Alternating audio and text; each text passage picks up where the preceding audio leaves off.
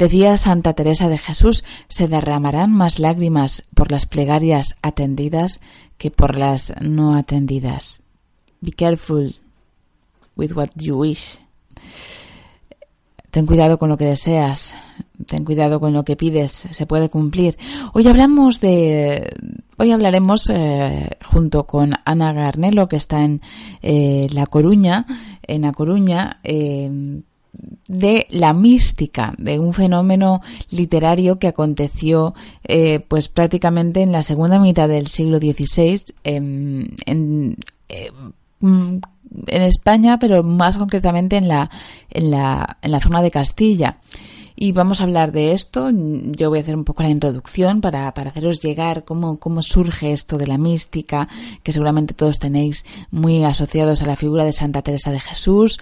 Eh, eh, pero vamos a hablar también de otros místicos. Eh, yo creo que Ana, Ana nos va a hablar de Fray Luis de León y de San Juan de la Cruz y también de cómo han llegado esas letras tan difíciles, tan, tan simbólicas a algunos músicos actuales y eh, también tendremos otros contenidos que, que espero que, que os gusten. Sin más dilaciones, despegamos.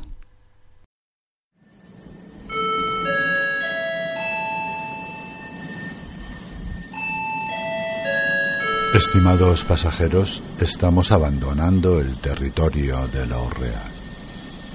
Volamos en estos momentos a más de mil páginas de altitud.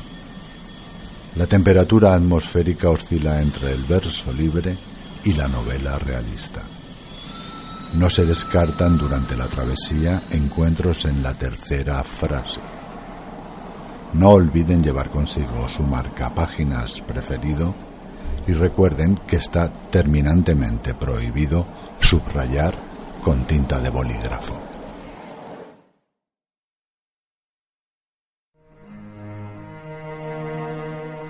Sueña el rico en sus riquezas, que más cuidados le ofrece. Sueña el pobre que padece su miseria y su pobreza. Sueña el que a medrar empieza, sueña el que agravia y ofende, sueña el que afana y pretende y en el mundo en conclusión. Todos sueñan lo que son, aunque ninguno lo entiende. Vosotros sois hombres nobles, vosotros padres y deudos, vosotros que no se os rompen las entrañas de dolor al verme en tantos dolores. ¡Ovejas sois! Bien lo dice, Fuente Ovejuna el nombre. Dadme unas armas a mí pues no hay arma que no sobre a hombres que son de piedra, si aún es verdad que son hombres. A través del confuso esplendor, a través de la noche de piedra, déjame hundir la mano y deja que en mí palpite como un ave mil años prisionera el viejo corazón del olvidado.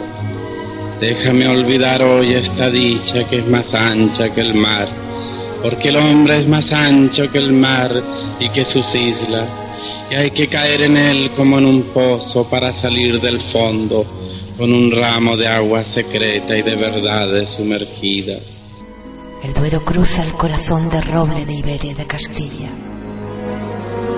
Oh tierra tiriste y noble, la de los altos llanos y yermos y roquedas, de campos sin arados regatos ni arboledas, decrépitas ciudades, caminos sin mesones y atónitos palurdos, sin danzas ni canciones, que aún van abandonando el mortecino hogar, como tus largos ríos, Castilla, hacia la mar. Que no quiero verla. Dile a la luna que venga que no quiero ver la sangre de Ignacio sobre la arena. Que no quiero verla. La luna de par en par, caballo de nubes quietas y la plaza gris del sueño con sauces en las barreras. Que no quiero verla. La vaca del viejo mundo pasaba su triste lengua sobre un hocico de sangres derramadas en la arena los toros de guisando casi muerte y casi piedra mugieron como dos siglos, hartos, de pisar la tierra. No, que no quiero verla. ¿Quién me grita que me asome? No me digáis que la vea.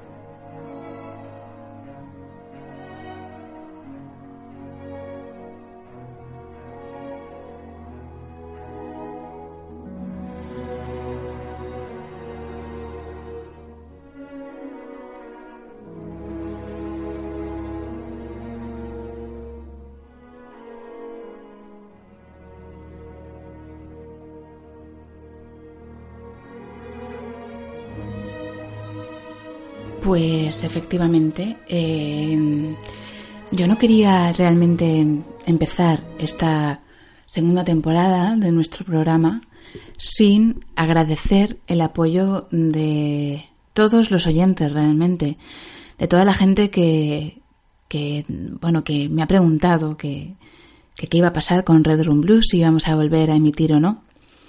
Gente alguna cercana al podcasting, y tengo que nombrar aquí a Yago Paris, a Valentina Morillo, a Rafa Gambín, a Dani Roca, eh, gente que, que, supongo que escucha el programa y la tengo de seguidora en Twitter, y luego mensajes que llegan a iVoox, mensajes que llegan, eh, mensajes que llegan también a, a, a, Twitter, desde otros lados del mundo, especialmente desde, desde América Latina, y que se preguntan eh, el porqué de esta ausencia, por qué, por qué hemos tardado tanto en volver a emitir.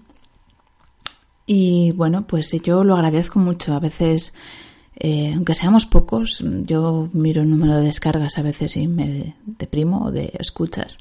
Pero bueno, eh, estamos ahí y además somos pocos pero de calidad, ¿no? Porque si no, no me enviaríais esos mensajes diciendo, oye, ¿qué pasa con Red Room Blues, ¿no?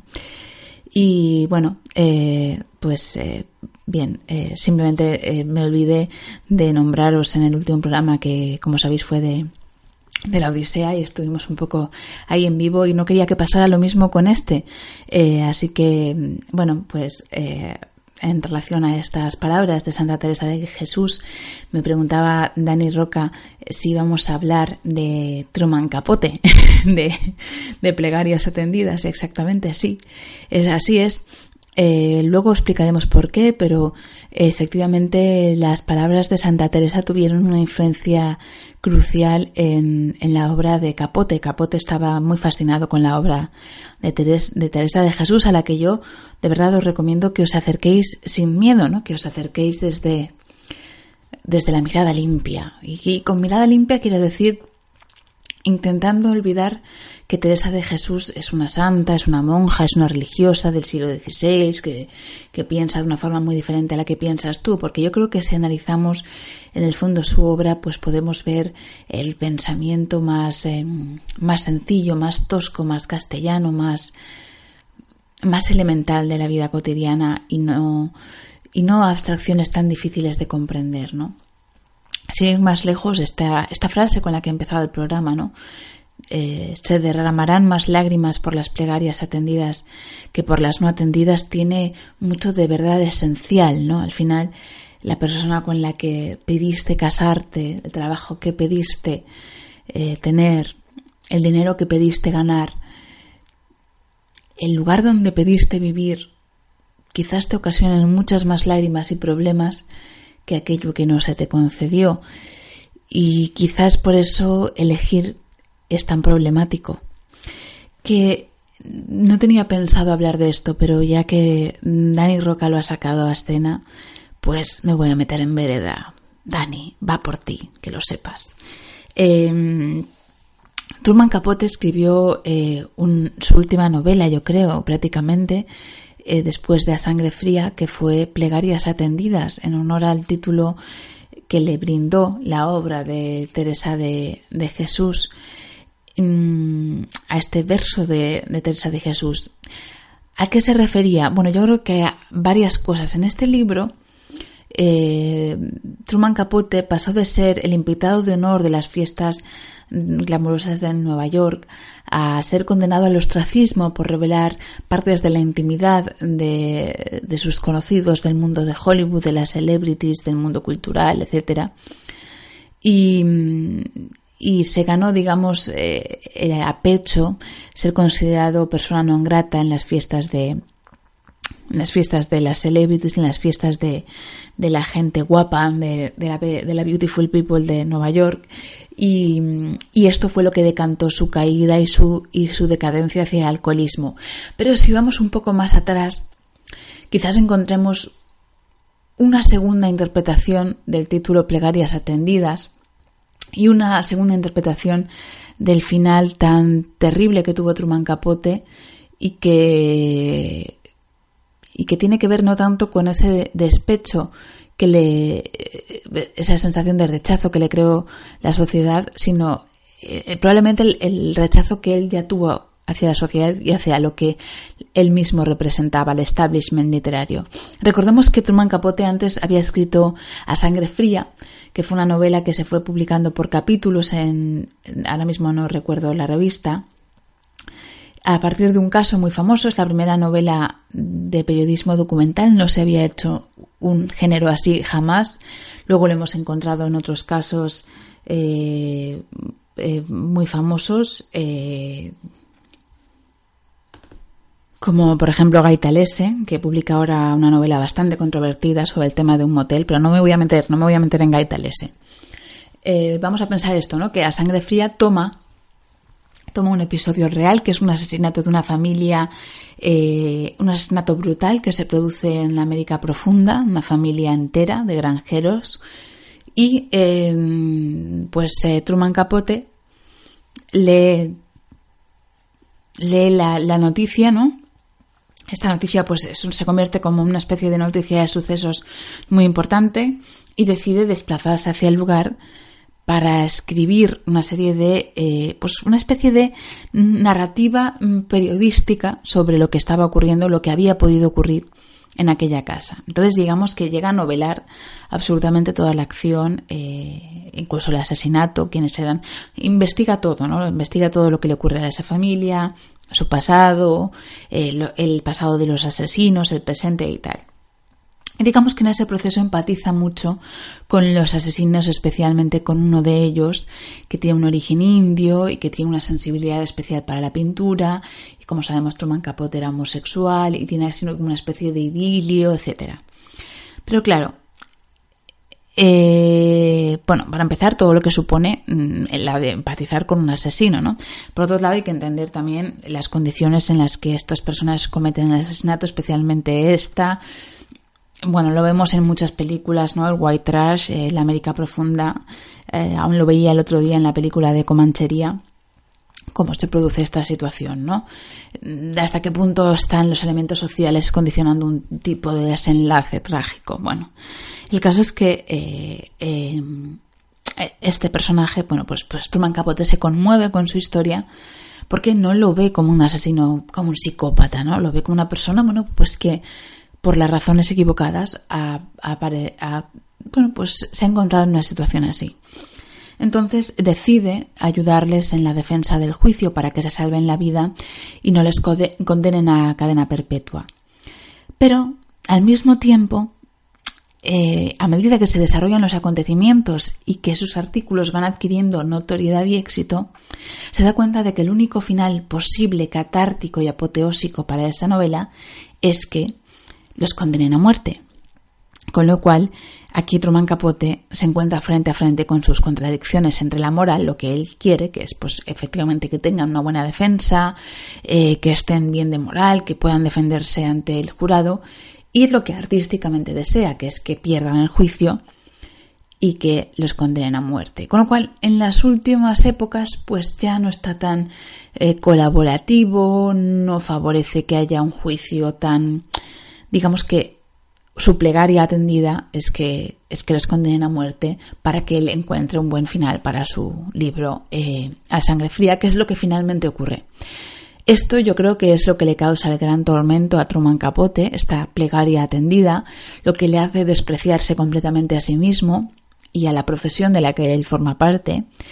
y ya no tomarse en serio en absoluto y escribir esta obra que se llama Plegarias Atendidas como esa especie de mm, homenaje a la frivolidad que puede ser salvaje, maligna y venenosa. En fin, Dani, Roca, yo creo que ya he explicado lo que quería decir, lo que unía a Santa Teresa de Jesús y a Truman Capote.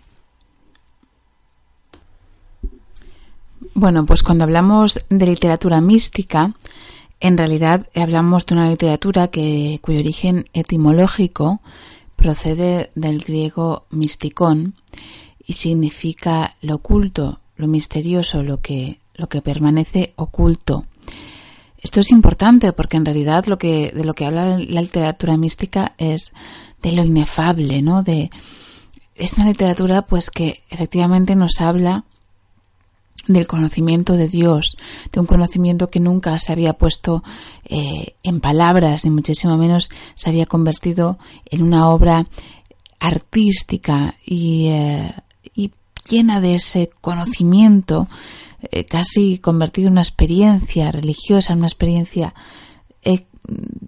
de un éxtasis del conocimiento de lo divino que experimentan estos místicos y que es tan grande esta vivencia que no se puede explicar ni se puede decir porque el mismo decirla traiciona la propia experiencia, traiciona la propia divinidad. Por eso muchos místicos hablan de lo inefable, ¿no? de eso que no se puede decir. Con lo cual caen en una paradoja porque terminan diciéndolo.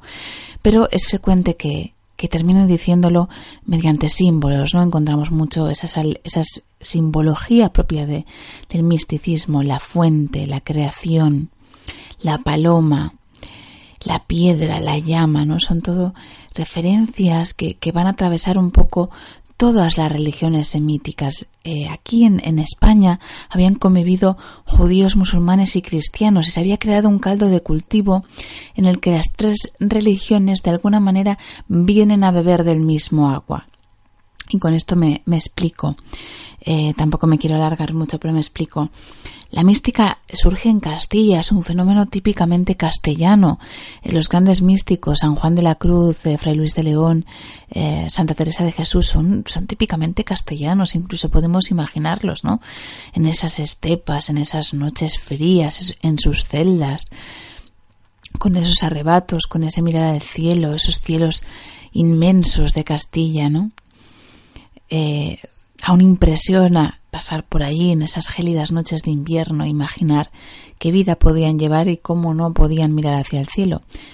Pero tampoco hay que olvidar que la mayoría de ellos, por no decir los tres, eran procedentes de familias de judíos conversos y también tenían ahí un legado cultural. Los tres eran bastante eh, leídos, cultos para la época probablemente debido a esta procedencia judío-conversa que hace que eh, existan una serie de elementos, la llama, el fuego, que nos remitan también al Antiguo Testamento y que eh, precisamente en el sur, en Andalucía, donde ha tenido una gran eh, presencia todos los elementos de la religión musulmana, se entienda muy bien la literatura mística, se entienda muy bien la obra de los místicos, se sienta como la va a sentir Enrique Morente y se sienta como la va a sentir, por supuesto, quizás el que más, Federico García Lorca.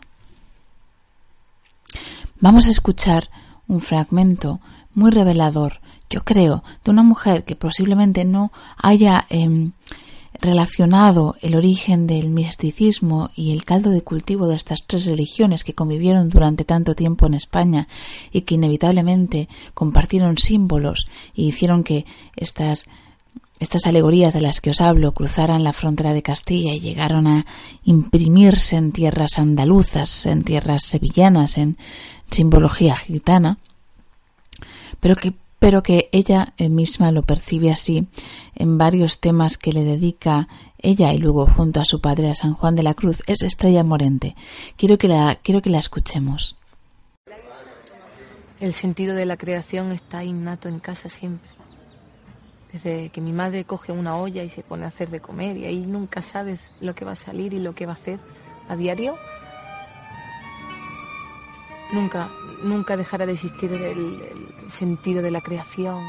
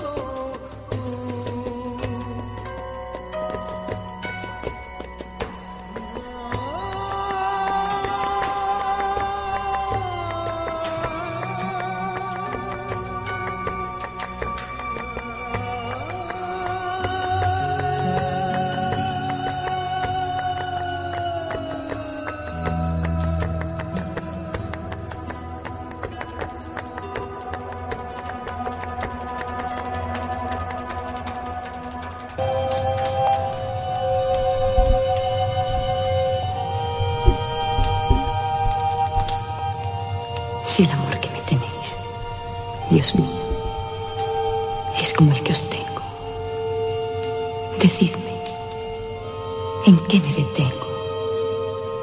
O vos, ¿en qué os detenéis?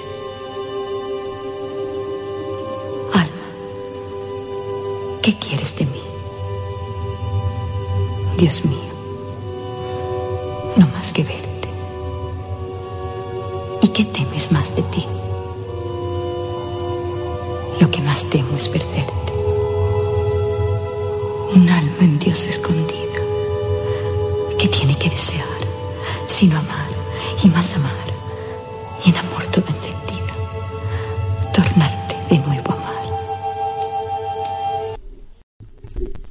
Escuchábamos eh, la voz de un poema de Santa Teresa de Jesús, recitado en la voz de Paz Vega, en una versión cinematográfica de la bastante simbólica, por cierto, de la de la vida de Santa Teresa, difícil de conseguir, dirigida por el escritor eh, Ray Loriga, eh, interpretada por Paz Vega. Es la, la, versión más reciente que se ha hecho de, de, Santa Teresa. Se llama Santa Teresa, el cuerpo de Cristo podéis encontrar desde luego más, más eh, películas sobre, sobre la santa. Eh, está la célebre serie interpretada por Concha Velasco, que también es bastante recomendable.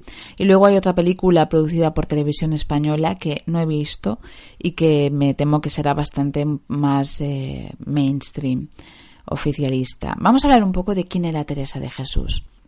¿Mm? Teresa de Jesús eh, es una mujer absolutamente excepcional es una mujer, eh, yo creo que con toda probabilidad, la primera escritora española de relevancia, la, primera mujer que escribe en español eh, con, con, con, significancia. O sea, con la primera mujer escritora yo creo que es Teresa de Jesús. Mm, nace en Ávila. Es, es eh, viene de una familia conversa. Eh, hay que decir de su infancia que destaca su interés por la lectura, especialmente por los libros de caballerías y por las aventuras. Era una mujer con muchísima imaginación y así con, con ínfulas, ¿no? Eh, destaca de pequeña, cuentan en su biografía, que ya se quiso escapar eh, con, con, su hermano a, a, a, tierra de moros para hacerse mártires, ¿no? Con su hermano con, con siete añitos y bueno, los, los afortunadamente los encontró su tío prácticamente a punto de cruzar la, frontera y, y, los llevó de regreso a Ávila. Entonces, bueno, ellos seguían ahí con esta historia y se montaron una cabaña en el huerto de la casa donde decían que eran una especie de ermitaños, o sea que ella ya tenía desde niña esta historia un poco heroica, ¿no? De querer hacer cosas heroicas. Ella no es que fuera una mujer poco femenina, hay que desterrar esta imagen eh, eclesiástica que nos han vendido de Santa Teresa. De hecho, tuvo algún romance, bueno, un tonteo, un coqueteo con un primo suyo y se declara en un principio, cuando su madre se lo dice, enemiguísima, lo tiene escrito en su libro, enemiguísima de ser monja. Pero eh, finalmente ingresa en el convento carmelita de la Encarnación y hace profesión de los votos a los dos años. Eh, una vez allí ya se entrega, se entrega completamente a reformar esta orden carmelita porque ella ya ahí ya lo da todo. Mm, quiere volverla con severidad a, a, la pobreza y a los principios del rigor iniciales.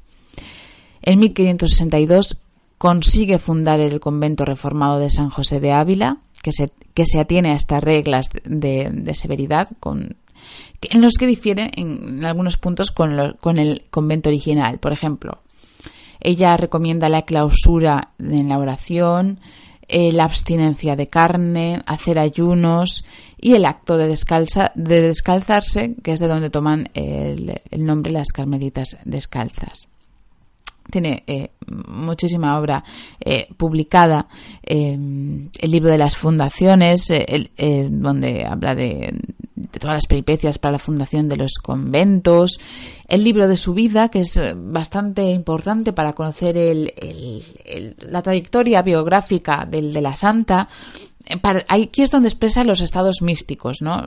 Expresa la, la vía purgativa, etcétera es aquí donde tiene lugar un pasaje que es muy conocido, que es donde ella ve a un ángel con un hierro ardiente que le traspasa las entrañas. Esto se conoce teológicamente como transverberación, ya estaba codificado eh, teológicamente antes de que lo expresara eh, Santa Teresa, pero bueno, hay que destacar de estos libros que ella lo, los explica estas cuestiones con muchísima naturalidad, ¿no? alejadas de toda pretensión eh, literaria, ¿no? Ella quiere contarlas, bueno, pues con, con se lo quiere contar a sus discípulas, a sus monjas, con, con elementos de la, de la vida cotidiana.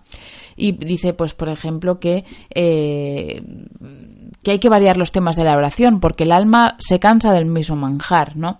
Se inspira, pues, en metáforas del mundo vegetal, para que, animal, de, de, de la vida cotidiana, para que sus discípulas la entiendan.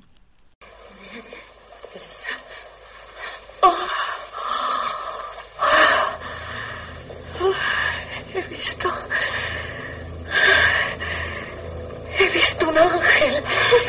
Estaba. Estaba acá de mí. Hacia el lado izquierdo. No era grande, sino. sino pequeño y muy hermoso. El, el rostro tan encendido que se diría de los ángeles muy subidos, que parece todo se abrasan. Debe ser de los querubines, que sus nombres no me los dice. Veíale, veíale en la mano un dardo de oro largo y al fin del hierro parecía tener un poco de fuego que me metía por el corazón y que me llegaba hasta las entrañas. Luego, al sacarle, parecía que se las llevaba consigo y que me dejaba abrasada en grande amor de Dios.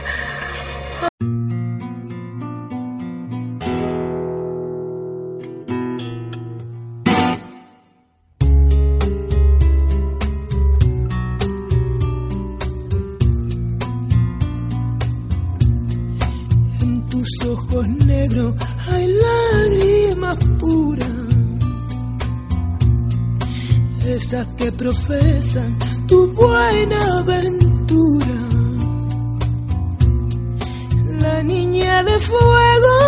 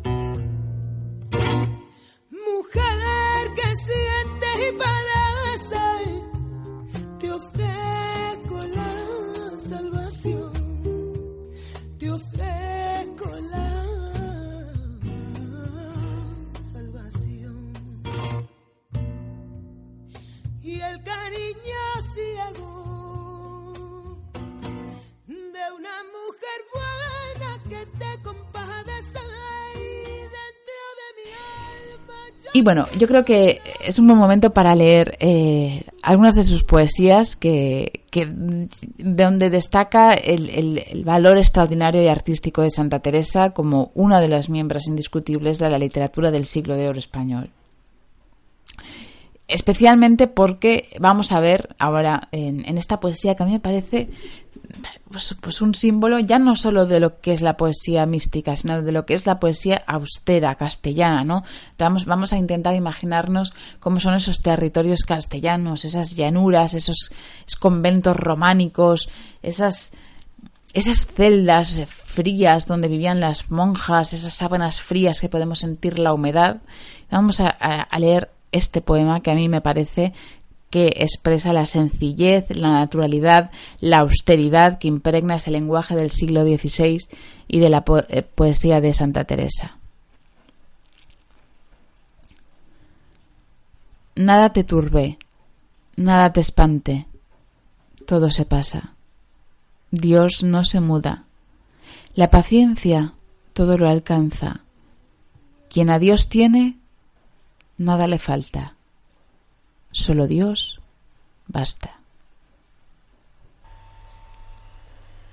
Estás escuchando Red Room Blues, un programa sobre las palabras que pueden cambiarlo todo. Escrito y dirigido por Carlota Garrido.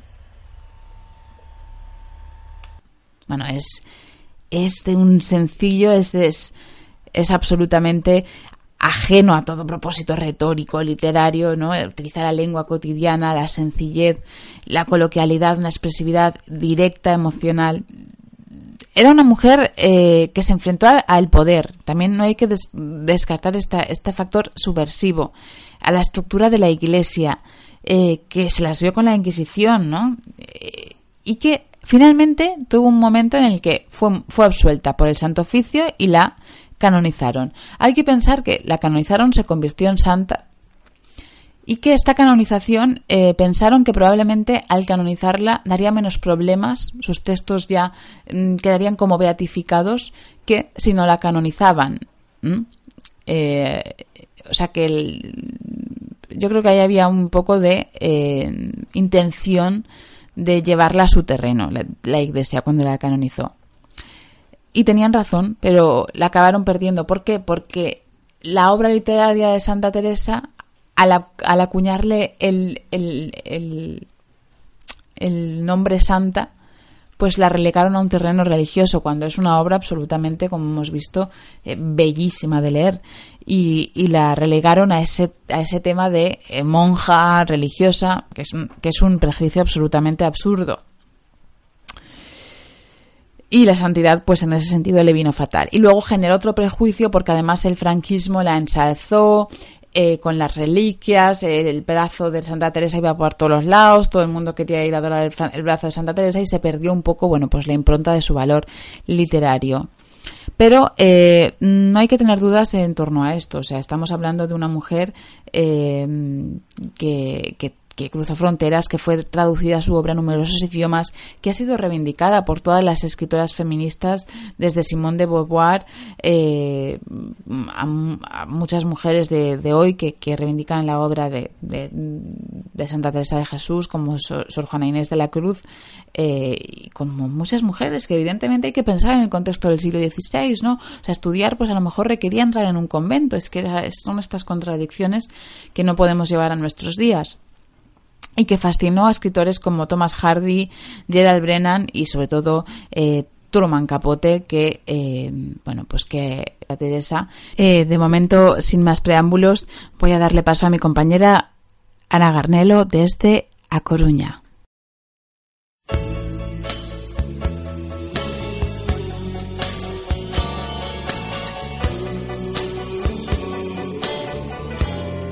Con arrimo sin arrimo,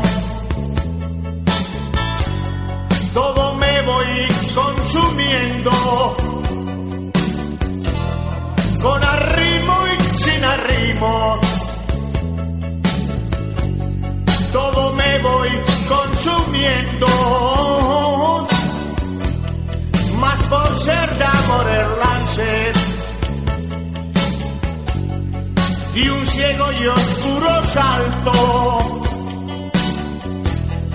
Y fui tan alto, tan alto, que de día la casa alcancé. Y así toda criatura enajenada se ve. y gusta de un no sé qué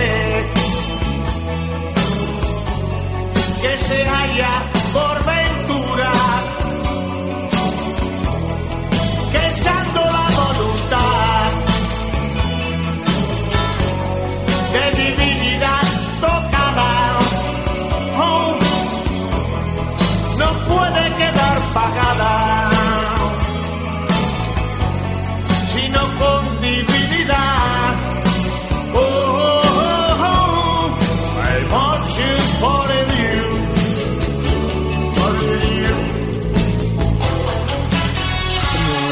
vamos a empezar a escuchar todas estas versiones de Silvio. Empezamos con Silvio y Sacramento, las criaturas, ¿sí? para entender a San Juan. Vamos a, es difícil entender a Silvio en este momento, un rockero no muerto hace tanto y, un gr- grandioso letrista, pero vamos a intentar encontrar el verso. Muy bien, eh, primero voy a contar un poco sobre la biografía de San Juan de la Cruz. Eh, antes de, bueno, pues de ir adentrándome en el resto de los personajes, que es pues Fran- Fray Luis y Santa Teresa. San Juan de la Cruz, o Juan de Yepes y Álvarez, como también se le conoce, pues nace en Ávila, en el seno de una familia, pues se dice que noble, pero arruinada. Bueno, en general se cree que el padre sí que era de alto linaje, bueno, de mejor posición económica que la madre, pero al casarse con ella, pues empeora su situación. Es, eh, estudió en Salamanca, bueno, primero con los jesuitas y después las carmelitas, estudia en Salamanca y, y- y toma las órdenes y el marcado carácter de Santa Teresa como una mujer, eh, ¿cómo decirlo?, pues de firmes convicciones y que allá donde iba pues convencía a todo el mundo. Según dicen, pues, pues le, le convence para, pues él estaba dudando un poco las órdenes, ¿no?, para irse a las carmelitas y reformar la orden en la rama masculina. Y lo hace. Lo hace, muere en Úbeda y su cuerpo se traslada a Segovia, donde permanece aún hoy trabajos, porque ya digo que la situación de que era, era por casi por caridad que, que se le tuviese que se le tuviese allí entonces estudian está allí interno y estudia conoce pues obviamente era un fraile no estaba pensando en publicar pero pero bueno, sus obras acaban siendo muy conocidas, mucho más de lo que hubiera podido imaginar él en vida, ¿no? Y conoce a todos los clásicos, toda la tradición bíblica, por supuesto, vidas de santos y toda, y toda la tradición y la experiencia mística de la poesía que va a estar ahí, to- toda la tradición bíblica, pues eh, lecturas que puede tener, además de sus coetáneos. También conoce todas las métricas y fórmulas renacentistas de Garcilaso y toda la primera parte del Renacimiento, ¿m? todas estas, el versión de Casílabo, todas estas formas las conoce y las usa, pero quizás no tenga, no conoce, no tiene un conocimiento del latín y de las lenguas clásicas como el que puede tener Fray Luis. Como digo, recibe el influjo de, bueno, pues de los versos italianizantes de Boscán y de Garcilaso, así como de algunos poetas como Sebastián de Córdoba, aquel poeta que hablaba de que no había que abandonar, bueno, no, perdón, Sebastián de Córdoba que había hecho aquellos versos de Garcilaso a lo divino, había tomado aquellos versos de Garcilas y los había divinizado, porque recordamos que en esta segunda etapa del Renacimiento está empapada por la fuerte religiosidad, cerrazón, maquinaria administrativa con Felipe II, en fin, este, eh, este esta etapa fuertemente religiosa que además sufren Santa Teresa, Fray Luis, eh, Santa Teresa, muchísimo, Fray Luis, cinco años encarcelado, eh, San Juan, sufren, sufren porque traducen vidas de santos, traducen textos de las Sagradas Escrituras, lo cual está prohibido, y cuando hablan de los raptos místicos, del encuentro con Dios, eso pues se considera casi un, bueno, pues una herejía, una decisión de esta secta de los, de los alumbrados que estaba pegando tan fuerte, entonces es peligroso para, para los inquisidores, se las ven con bastantes. Y también tiene antecedentes en la tradición castellana. Eh, los cancioneros y en el romancero, por supuesto, todo eh, todo lo popular, completamente en cántico espiritual, leemos términos que también usa Santa Teresa como carrillo, como soto, vega, collado, pastoril, ejido. Todos estos son términos que, que retoman del, de lo popular, igual que Santa Teresa usa, dice a veces, estaba tan hermosa, hermosilla, o tan flaca, flaquísima, y usa así pues terminología que se cree que se... porque ah, sobre todo en el caso de Santa Teresa, ¿para quién escribía esta gente? No para publicar pues Santa Teresa, para que le leyeran otras monjas. La temática en su obra sobre todo va a ser la, experiencia, ¿no? la unión con Dios, y la va a expresar pues, de una forma simbólica y alegórica, pues acompañada de un montón de comentarios en prosa, estas acotaciones abajo, para facilitar su comprensión, porque es de muy difícil lectura la obra de, la obra de San Juan, de muy difícil lectura. Mm, los comentarios que hace plantean a veces un problema, y, a veces, y esto es muy curioso, sus poesías, con esto del rapto místico y demás, pueden convertirse en plenamente eróticas, que porque se encuentro entre el, amada y la, el amado y la amada, pues no son más que el encuentro entre el esposo, Dios, y la esposa, el alma. Pero este sentido alegórico y estas imágenes tan religiosas dan lugar a interpretaciones pornográficas. La prueba está en que si uno coge estas poesías y se las lee a un niño pues de la ESO, pues se va, probablemente se partan de risa y con, y con razón. Y con razón hay que entender eh, bastante la estética y la mística de donde derivan estos autores para comprender el verdadero significado de estas obras. Y luego ya las composiciones mayores, que son las que nos quedaríamos, serían tres. Cántico espiritual, Noche oscura del alma y Llama de amor viva.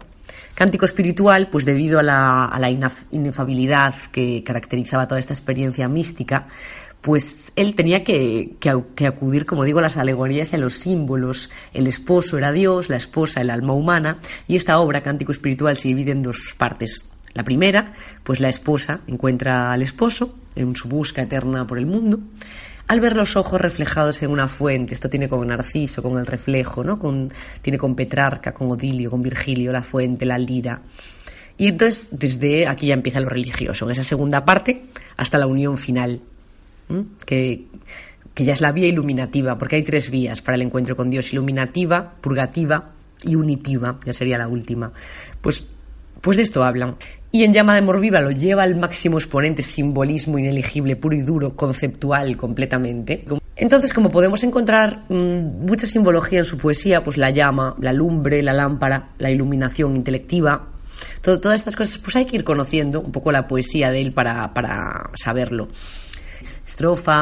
eh, bueno, formas estróficas originales. ¿eh? Y también buscan las formas métricas, innova. Repeticiones, usa la paradoja, la antítesis. Es, conceptista, usa mucho el oh, canterío, oh, suave, esto fue muy imitado después. Y, pero bueno, claro, empapado de la religiosidad y del estilo léxico y de la función que dominaba en la época. Y bueno, sobre todo las influencias Fray Luis tiene, más que contar. Empezaré, o sea, continuaré con Fray Luis, pero sobre todo este San Juan de la Cruz, que ya digo que conoció a Santa Teresa y la obra de Fray Luis, están muy relacionadas entre ellos, pues, pues fue versionadísimo después, porque estaba muy obsesionado con la musicalidad en la poesía. Entonces, pues Amancio Prada lo, lo, musicaliza. A la parte final de Cántico Espiritual, a partir de la lira 35, ese gocémonos, Gocémonos, amado, que cantaba Amancio Prada. Vamos a poner ahora unos segundos de la canción a lo largo de, bueno, pues cuando uno empieza a indagar, pues en Estrella Morente, en varios, en varios eh, autores que vamos a ir viendo. Entonces, es muy curioso, una vez que se, se acerca uno a la obra, y conoce los versos, cómo se pueden encontrar a posteriori y cómo, cómo todo bebe de todo. Cómo todo bebe de todo, porque Silvio, Silvio Fernández, el, por ejemplo, el rockero de Sevilla también, tiene unos versos después de, un esperado lance, le di a la caza alcance, pues un amoroso lance. ¿Mm? Entonces, es muy curioso en todas las bueno él estaba muy influido por la Semana Santa este Silvio entonces cómo está pues está en una canción de los planetas ha sido llevado al cine ha tenido influencias en, todo en todos los autores posteriores incluso en Góngora en Quevedo en todo el barroco y, y a su vez pues en generación del 27 Damaso Alonso estudió muchísimo. Y, y bueno, pues, pues ahora vamos a ir poniendo un poco en dónde hemos encontrado en diferentes obras, en diferentes eh, pasajes literarios, para demostrar que aunque esto se haga un poco denso inicialmente, pues es un tema que realmente puede estar a la vanguardia y puede, puede un verso estar de plena actualidad en el siglo XVI cuando fue, cuando fue escrito. Bien,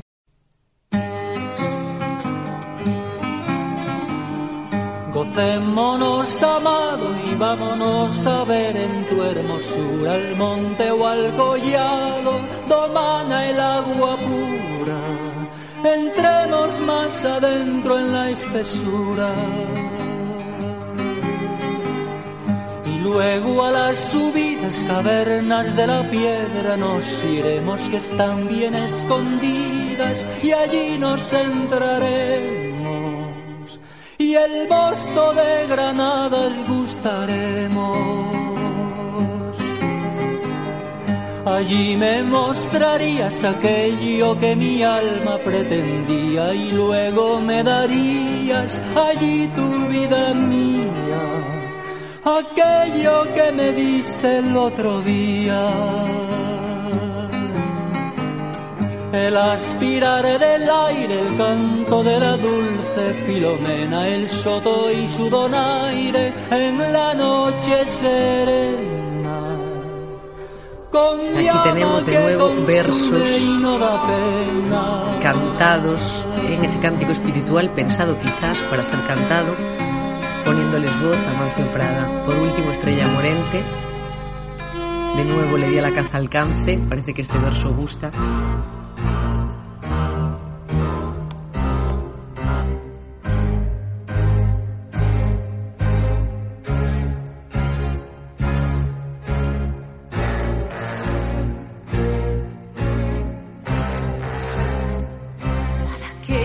Alcance diese a que este lance divino tanto volar me convino que de vista me perdiese y con todo en este trance en el vuelo que le faltó mas el amor fue tan alto que le di a la casa alcance cuanto más alto subía del umbro se me la vida y la más fuerte conquista en oscuro se hacía mas por ser de amor el lance di un ciego oscuro salto y fui tan alto, tan alto que le di a la casa alcance. Cuanto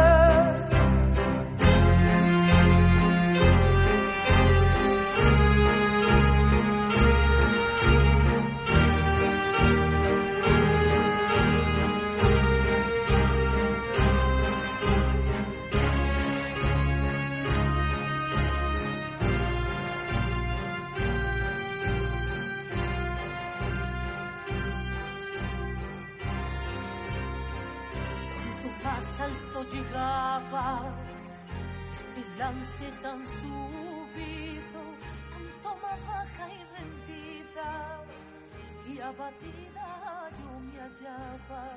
Dije no habrá quien alcance y abatíme tanto y tanto que fui tan alto, tan alto.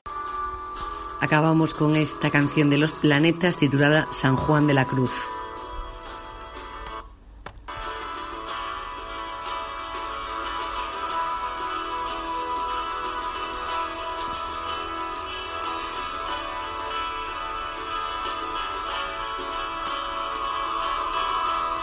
Mientras iba de tu mano hacia la montaña, Unos días er, eran fuego y otros llamas.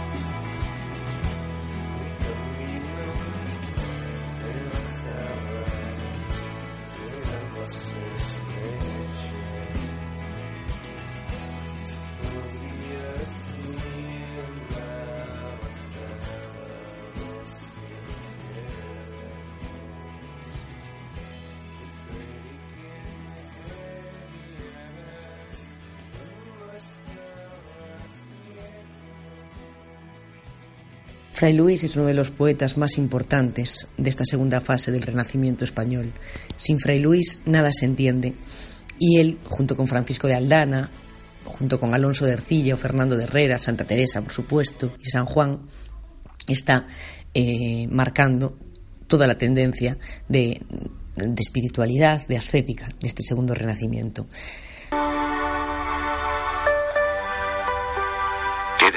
Vida la del que huye del mundanal ruido y sigue la escondida senda por donde han ido los pocos sabios que en el mundo han sido.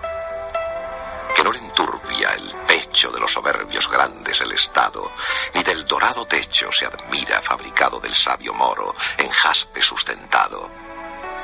No cura si la fama canta con voz su nombre pregonera, ni cura si encarama la lengua lisonjera lo que condena la verdad sincera.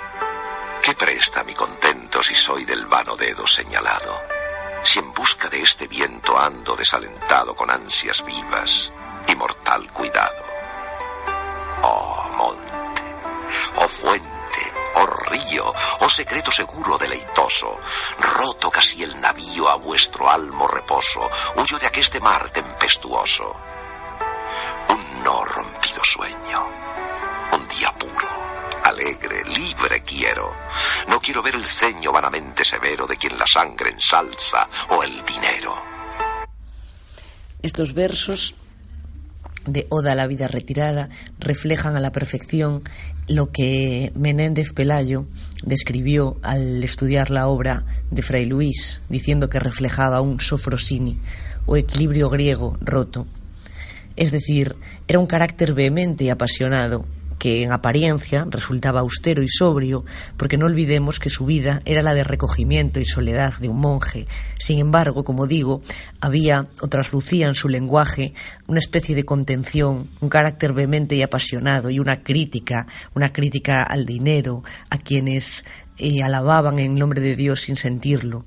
Y entonces sus versos eh, son versos sencillos, son palabras comunes pero selectas, una clara influencia de Juan Valdés en ese uso del lenguaje y una armonía llena de dulzura, de musicalidad y de toda, toda, la contemporánea prosa de la novela pastoril adaptada a sus versos, pero con una, con, una un, estilo y unos toques eh, únicamente que únicamente podemos encontrar en su obra.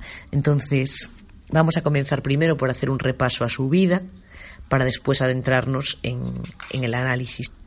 El estilo en Fray Luis, pues el lenguaje, el lenguaje es clave. Tiene un papel supremo la Biblia, Desarrolla incluso toda una teoría de nombres y lenguaje articulada en torno a la creación y la comunicación, obsesionado con la precisión de la palabra. Dice, debo usar palabras comunes pero selectas. Toda la influencia como digo, de Juan, de, de Juan Valdés y bueno, de Alfonso de Valdés, de los hermanos Valdés, en el uso de este lenguaje, influido por la lectura continuada de vidas de santos, de textos bíblicos, pero logra una armonía perfecta entre fondo y informa. Una armonía en el equilibrio de la frase, una dulzura, una musicalidad casi contemporánea. Bebe de todos los clásicos latino también, como dijimos, el Beatus Horaciano, reminiscencias a Virgilio en esa segunda égloga, a Garcilaso, a todos los idilios pastorales de todo el humanismo y em, utiliza una apariencia sobrio y austero, pero con un lenguaje apasionado, vehemente, cargado de, imágenes. Usa el encabalgamiento, la literación, el verso octasílabo, el endecasílabo, la lira, la estrofa breve, la expresión admirativa, la interjección, las parejas de palabras unidas por nexos, todos estos juegos y símbolos, como decíamos, el mar es la agitación, era algo heredado de la tradición bíblica, los astros y la luz eran el orden cósmico de Dios, la naturaleza idealizada. Otro recurso sería la importancia de la música, por ejemplo en su Oda 3 a Francisco de Salinas y a su música, que ya a través de esta decía que la música alcanzaba en su alma la unión con Dios, le gustaba mucho la música, ya le importaba la musicalidad en la poesía y ya admiraba a este músico. Francisco de Salinas. Francisco Salinas. Mm, bueno, debemos valorar que aunque Fray Luis ha evolucionado como un referente clásico, en su momento fue un hombre completamente revolucionario e innovador en cuanto a formas y, y moldes, rompió con todos los modelos establecidos, abrió caminos nuevos y su poesía solo sería comparable con la de su contemporáneo, Fernando de Herrera. Es quizás de los místicos el superior, por decirlo así por, la brillantez y, lo redondo de su obra. Aunque no ha sido tan ni versionado, ni musicalizado, ni llevado al cine, ni, alabado tanto a posterior. En su obra, como dije, toda la influencia del mundo, del mundo hebreo, una influencia clara, porque una de sus cátedras precisamente era esta, la del hebreo. Y, y bueno, mm, todo este fondo cristiano, las influencias bíblicas del mundo clásico, ya fuimos comentando, ¿Qué influencias pudo tener él aparte? Bueno, sintió admiración por Santa Teresa, a quien admiraba, su labor de monja reformadora, era mucho más activa que él en ese sentido. Había pretendido incluso que ingresara en su orden, pero, pero no lo consiguió. Por entonces, Fray Luis ya había sido discípulo también de maestros importantes como Melchor Cano, Domingo de Soto. Eran figuras pues que despuntaban en, su época. Y como digo, era tan importante su obra que ya circulaban manuscritos suyos en, en vida. Vamos a ver, en Salamanca, por ejemplo, que él componía pues para distraerse, pues ya enseguida las alabanzas de algunos humanistas como el brocense, Francisco Sánchez de las Brozas, el brocense, o Benito Arias Montano. E incluso mm, Pedro Chacón, que después conocemos el manuscrito Chacón, o el músico ciego Francisco Salinas, antes mencionado. Todos estos formaban parte de esta escuela salmantina y, bueno, y les lo admiraban, circulaban copias suyas y gracias a muchas de esas copias conocemos hoy, y la que se perdería, que no conocemos, parte de la obra. Pues sus influencias van desde su discípulo más inmediato, San Juan de la Cruz, pasando por Quevedo, que incluso, ya digo, en 1631 eh, publica la obra de Fray Luis, hasta el mismo Blas de Otero o Vicente Alexander. Y esta es un poco la, obra de, de Fray Luis, donde predomina lo intelectual, lo místico, lo experimental. Y me gustaría acabar recitando uno de mis poemas preferidos para cerrar ya este, este tema de los místicos, quedarnos con, con una de las poesías de Fray Luis. Poema de Fray Luis del conocimiento de sí mismo. En el profundo del abismo estabas, de no ser encerrado y detenido, sin poder ni saber salir afuera.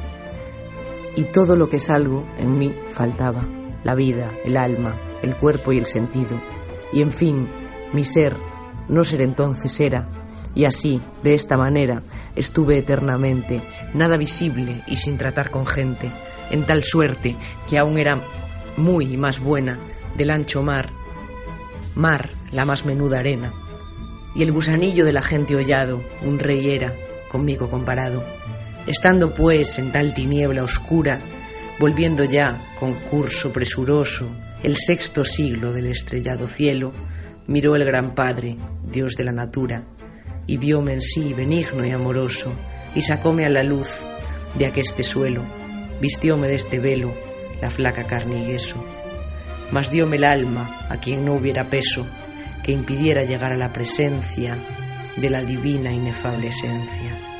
Si la primera culpa no agravara, su ligereza y alas derribara. Este poema me gusta especialmente porque resume muy bien la vida y los temores de Fray Luis, el pecado, la crítica, el amor, Dios. Y me parece muy, muy bonito el cierre, muy vanguardista. Bueno, son, muy largos, por supuesto nos quedamos con una parte, pero me gustaría acabar con este cierre que dice, apenas hube dicho aquesto cuando, con los brazos abiertos, me levanta y me otorga su amor, su gracia y vida. A mis males y llagas aplicando la medicina soberana y santa a tal enfermedad constituida, me deja sin herida de todo punto santo, pero con las heridas del tirano, hábito que iba ya en naturaleza, volviéndose con una tal flaqueza, que aunque sané del mal y su accidente, diez años ha, diez años ha que soy convaleciente.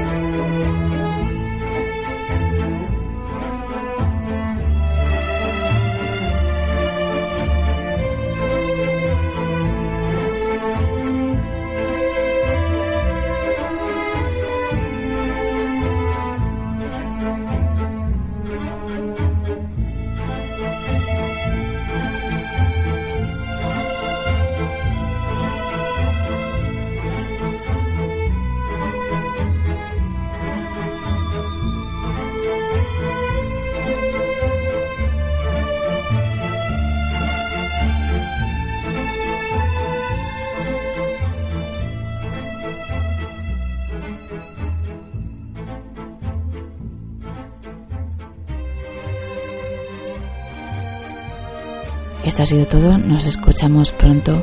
Mi nombre es Carlota Garrido. Estás escuchando Red Room Plus. Un abrazo. Hasta la próxima.